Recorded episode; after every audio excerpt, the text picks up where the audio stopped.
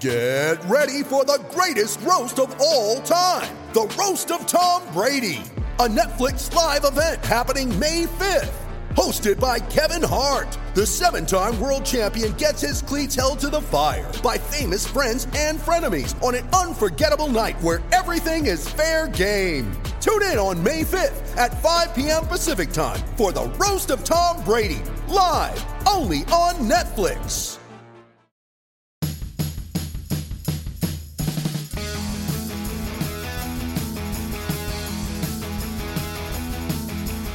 Hello and welcome to the Giants Splash Podcast, the podcast of the Giants in Major League Baseball from the San Francisco Chronicle. I'm your host, Chronicle Giants beat writer Susan Slusser, and our guest today is Giants team president of baseball operations going into his third season uh, in that position, Farhan Zaidi. Farhan, I've known you for a very long time, um, dating back to when you very first started in uh, the major leagues with the A's, and when you first got this job with the Giants, I got texts from everyone saying, um, basically, I think the Giants are now going to be a lot better a lot sooner uh, than people maybe expect, and that looks like maybe that's the case. Uh, what are your, you know, what are your thoughts on the fact that you've right now got a first place team, and here we are? It's June. Yeah, I mean uh, that's really nice of people to have done, but um, you know, at the end of the day, it's it's you know a huge group and organizational effort, and to get to the point where we are in the season with still one hundred games to go, we've had to had a lot of things go right, a lot of players play well, and a lot of people contribute. So definitely not resting on our laurels. No, there's there's a long way to go, and and this game can really humble you, certainly after you know just a good sixty games. So you know we're keeping our heads down and you know going to continue to grind, but obviously really excited about how things have come together for us so far this season. Is this maybe um, a little bit sooner than expected? And, you know, you guys are playing in perhaps the toughest division in baseball, too. I, I think, you know, going into the season, I don't think people necessarily thought that you guys had a team that was a, a last-place team or anything, but people would look at the N L West and say, well, the Dodgers and the Padres are both loaded. Yeah, I mean, you know, I, I think you, you, you've covered uh, different teams and front offices, and so you, you know that every front office is, is prone to think uh, their team is maybe a little bit better and a little more competitive than somebody from the outside looking at it objectively might think. But I look back on our last three years, and, you know, we've been a competitive team. In twenty nineteen, uh, you know, we were within four games of a wild card spot at the trade deadline, and faced some difficult decisions, traded away a couple of pen pieces because we thought we had the ability to backfill. And, you know, unfortunately, things didn't go uh, break right for us the rest of that season. And then last year, obviously, you know, really just uh, one pitch away from, from making the playoffs, albeit in an expanded field. So we've talked about trying to get better every season. So we went into this year with every expectation of, of being competitive. Now, I don't think any of us were predicting we'd have you know, the best record in baseball. Um, but, uh, you know, there, there's always some variability. Nobody can predict exactly what's going to happen. And, uh, you know, funny enough, kind of talking about me coming up with the A's and, and, and Billy Beane, um, you know, really for me, the philosophy of trying to put together a competitive team every year I was heavily influenced by my time working under him, and you know, just this notion that the present matters. You know, uh, sometimes you come into an organization or situation that's in transition, and everybody's looking two years, five years down the road, and you just can't lose sight of the fact that the present matters. You have fans that are following the team today that you know want to see a compelling product, and uh, a baseball team, you know, it's twenty-six players. There's a lot of ways to improve your team and to create uh, a more competitive roster. And, you know, that's something we've really been focused on the last few years. And again, I, you know, the credit is really to the players. We've had so many guys step up and be really productive this year. But, you know, hopefully some of that is a reflection of our organizational philosophy to just not mail in any season. Yeah, I, I mean, it, coming from the A's, uh, you, obviously the, the philosophy there and Moneyball is sort of winning in the margins, right? You know, picking, you know, maybe the overlooked pieces and uh, every little move can help you. Um, this year, that has come into play more than ever. You guys aren't alone in having a packed I L, of course. Um, injuries seem rampant across the game right now, and we could spend probably a next half hour talking about the reasons why, so let's not. But you currently have fifteen men on the I L, um, and yet have the best record in baseball. That's extraordinary. And it's not like this is just a new thing. You guys have had major pieces on the I L Uh, essentially at every point throughout the season, um, you know, kind of coming and going. But fifteen is extraordinary. Um, how much does this speak to the depth? And um, yes, it is guys who are performing and maybe in some cases performing over expectations. But also, you know, these were very savvy moves by the front office. Yeah, I, I think we went into this season viewing depth not as a strategy, but as a sort of necessity, you know, just knowing that we were coming off a sixty-game season and not knowing how things might play out over, you know, a full six-month schedule. So for us, uh, I mean, to your point, it's been way more than anticipated. I mean, the interesting thing is uh, I think people were really expecting as we got deeper into the season, you'd start seeing injuries because guys were maybe acclimated to the sixty-game schedule. And we're just at the sixty-game mark now. You're already seeing a lot more injuries. And again, like you said, there are really interesting theories about that. I've heard some of our trainers and others talk about just the stress of the pandemic, you know, the personal yeah. stress that that's put on guys, and guys' bodies are tighter. I mean, I'm, I'm, you know, uh, you know, about as far removed from the field as you can be. And, you know, I've had some physical issues, I think, just from the stress of the pan- pandemic. So yeah. you can understand athletes performing at the highest level, um, being in that situation. But again, it's just a credit to the guys that have been ready to step out. I mean, so disappointing. You really feel for guys that have these injuries. I mean, the Longoria injury over the weekend was so tough to see. But, you know, you try to look at the flip side of the coin that it creates opportunities for other guys. And so far, we've had guys step up in a really nice way. Yeah. Now, uh, obviously, we can't get into all the players that you guys have acquired who have, have stepped up because there have been so many of them. It seems like it's a different guy almost every night who comes through in a big situation.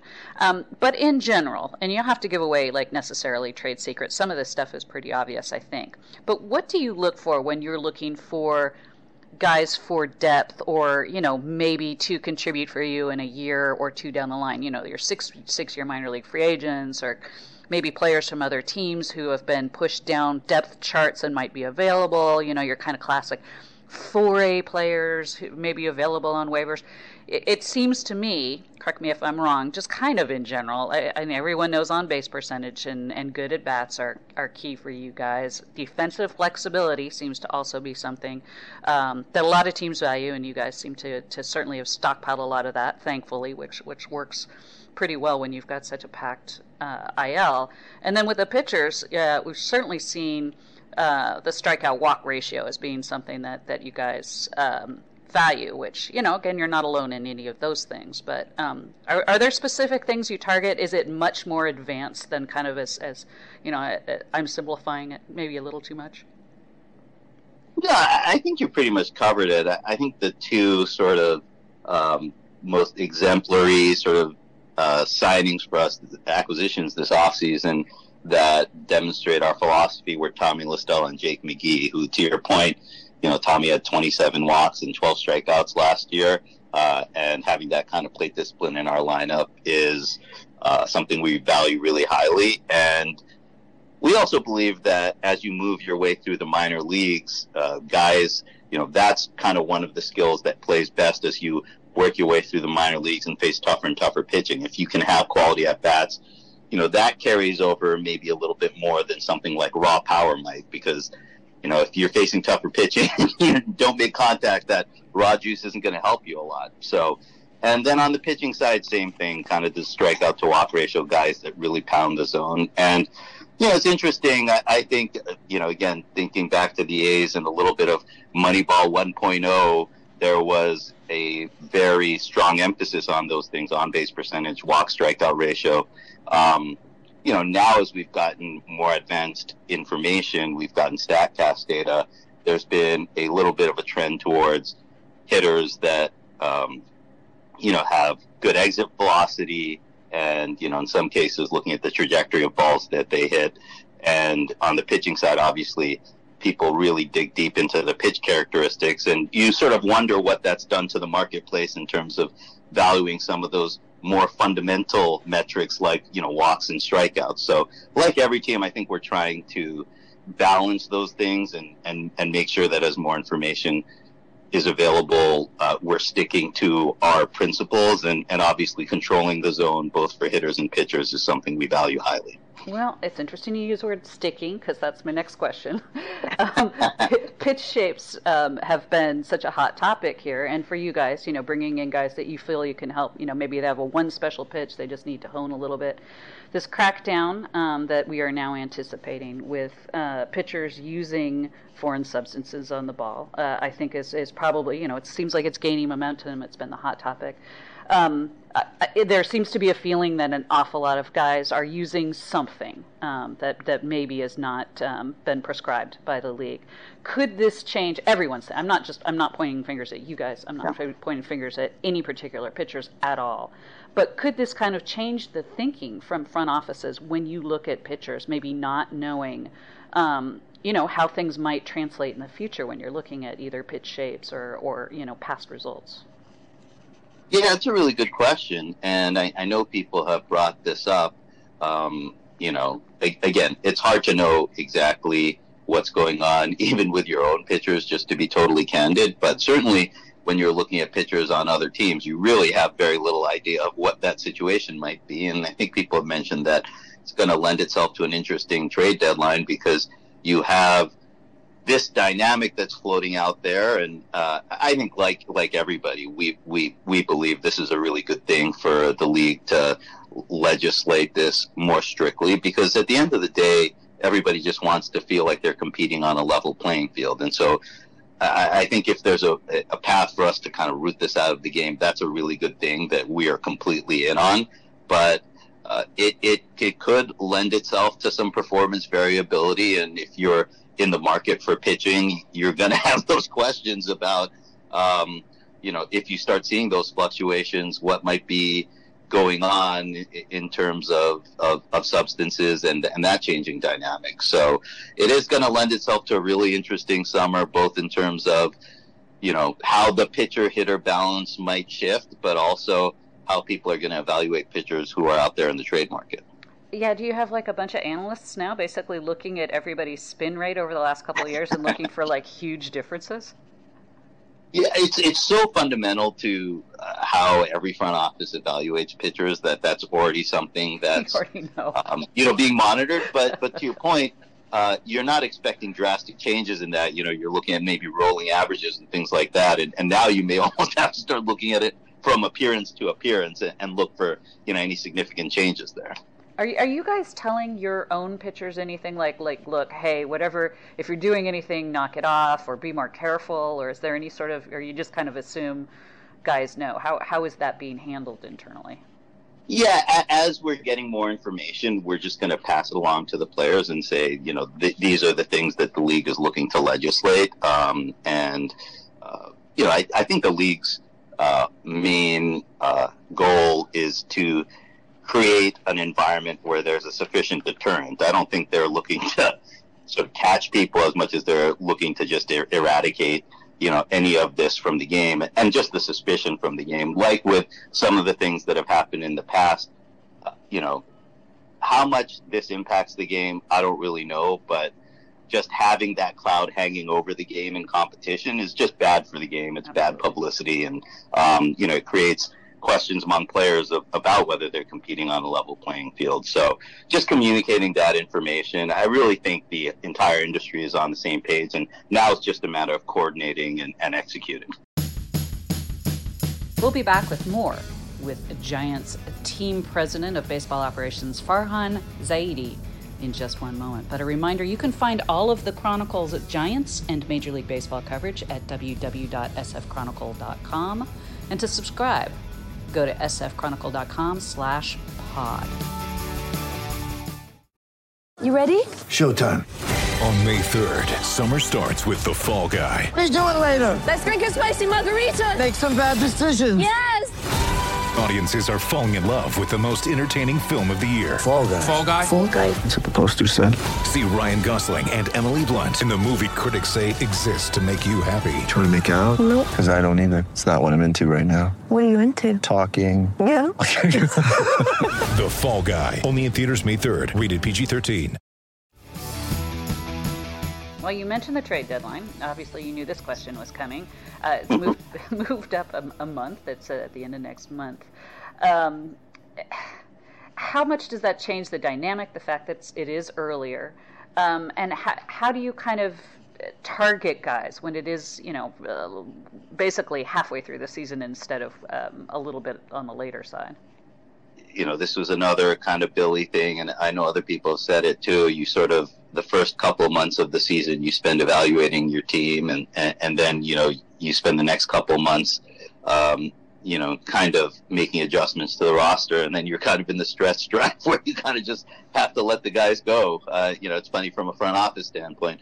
Not that you don't have other things to do after the trade deadline, but, um, you know, a lot of front office people have a certain restlessness trying to look for ways to improve the roster. And once the trade deadline's passed, you know, those opportunities are a lot more limited. It's a little bit of a helpless feeling. But one of the things we've tried to do early on is really look inwards. We, you know, built up a lot of depth in the off season because we saw a lot of the attrition potentially coming, certainly not at the level that it's come at. But even when you look at the bullpen, uh, you know, some of the improvements in our bullpen performance have kind of come from within.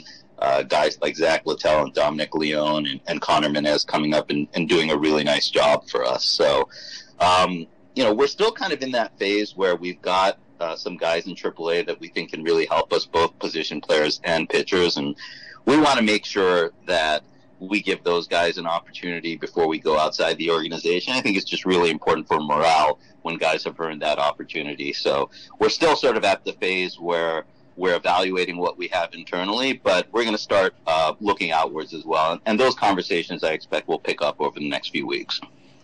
How much leeway do you have to add, um, both from a financial standpoint and from, you know, what you might be willing to give up, um, you know, among some of maybe your better prospects? Yeah, it, it just always winds up being a a, a sort of uh, question of, of, of, of value and need. Um, you know, the greater your need, the, the more you may have to dip into that and, and, and do something that's uncomfortable. Um, you know, we certainly have financial flexibility to work with. We have a great ownership group that's, you know, never given us a sort of hard salary number. Uh, and obviously they're really excited about how the team is playing, and, and if there's an opportunity to add payroll in a way that we think meaningfully improves our chances, I think they will be all in favor of that. Uh, but to your point, the, the question for us is going to become uh, whether we want to dip into our farm system for, you know, a, a rental reliever or something like that. We've obviously worked really hard to improve our farm system and, and the long-term outlook. And again, some of it is going to be a question of making sure we vet out all our internal options. You know, when you look at the reliever market, it's really dangerous to chase results in the reliever market just because you're dealing with small samples. Um, you know, even over the course of a whole season, you know, reliever performance bounce around from, from year to year. And when you're looking at a half season, it's even more dangerous. So, um, you know, you, you really have to feel good about the player, the underlying characteristics, and the future performance uh, to pay a premium in that market. So those are going to be some of the questions we talk about and think about leading up to the deadline. Uh, just kind of spitballing here for lack of a better word, sorry. Um, but I, looking at your rotation next year, uh, right now only uh, one guy is actually under team control. You do have the option on Cueto, but um, Logan Webb, mm-hmm. um, who is one of the guys on the I L, is the only one who's guaranteed to return. Um, is there, you know, the potential scenario, how attractive might it be in which maybe you can acquire a starter who would have team control beyond this year? If the, is that something that you might be actively considering or looking at when the time comes? And, and honestly, it might be something you might have been considering no matter what position the team was in, I would guess. Yeah, I, I know there's a lot of sort of concern about the rotation. I mean, you know, one, um, you know, key uh, thing to keep in mind there is uh, these guys are going to be free agents, but they're very happy here. They're performing well here, and we're going to have a need. So I'm sure those conversations are going to happen at some point. You know, it's always preferable when you're in the trade market to acquire a player who's not a rental that you have some future control over. And to your point, uh, in the starting pitching area, uh, you know, other than Logan Webb, uh, you know, Tyler Beede, who's sort of working his way back from injury, and, and maybe Sammy Locke now, yeah. too, after Sammy, his performance Sammy yesterday. Yeah, exactly, Sammy. So, um, you know, we, we, you always want to feel like you have those kind of homegrown internal options, but uh, I expect us to be active in that market this offseason, even if it's just uh, retaining some of the guys that we signed last offseason who's done, who have done a really nice job for us. Um, but I think that's fair that if we go into that market, Um, you know, uh, you're always going to like having kind of, you know, future club control over any player that you trade for. But it, but again, I mean, if the right rental starter is out there and we feel like the deal makes sense, I don't think that's going to stop us from pushing the button. Uh, you mentioned potential guys to have talks with who might come back. I, you know, you, you inherited a lot of big contracts and, and some big names. Uh, some of those guys are the guys that are actually, you know, pushing what this team has done more than anyone else, especially with, you know, Crawford and Posey, two guys who are very near and dear to Giants fans' hearts.